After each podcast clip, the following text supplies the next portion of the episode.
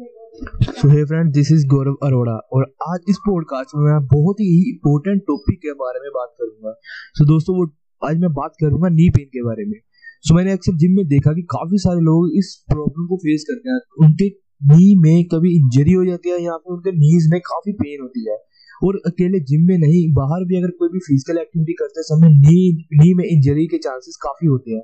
और आज इस पॉडकास्ट में मैं पूरा क्लियर आउट करूँगा कि वो क्यों होता है ऐसा नी में और आप कौन कौन सी प्रिकॉशन ले सकते हो जिससे आप इंजरी से बच सकते हो। तो दो, देखो दोस्तों जो हमारा नी है उसको दोस्तों कई सारे मसल्स कंट्रोल करते हैं। जैसे लिगामेंट्स टेंडन्स एंड कार्टिलेज अकेला नीज आप आप सोच रहे होंगे कि हमारे बोन्स होता है अकेला नी एक पर्टिकुलर मसल है बट नहीं दोस्तों कई सारे मसल है जो हमारे नी को कंट्रोल करते हैं।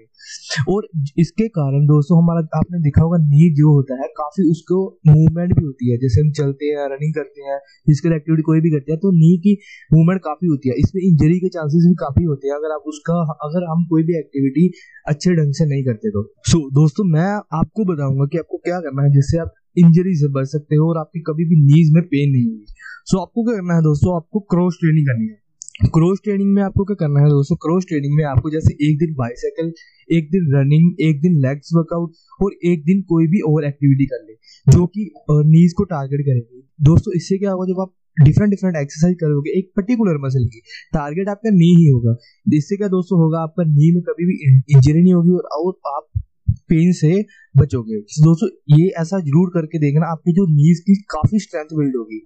जब आप डिफरेंट डिफरेंट एक्सरसाइज करते हो तो आपको आपको रिज़ल्ट भी बहुत अच्छे मिलते हैं। आपके नीज की काफ़ी स्ट्रेंथ बिल्ड होती है और आपका नीज काफ़ी स्ट्रॉन्ग होता है मसल दोस्तों ऐसा ज़रूर करना। सो so, अगर आप मेरे साथ एग्री करते हो तो इसको कमेंट में यस ज़रूर बोलना। सो थैंक यू दोस्तों for listening this podcast it's really to mean to me दोस्तों आपके टाइम के लिए बहुत बहुत धन्यवाद।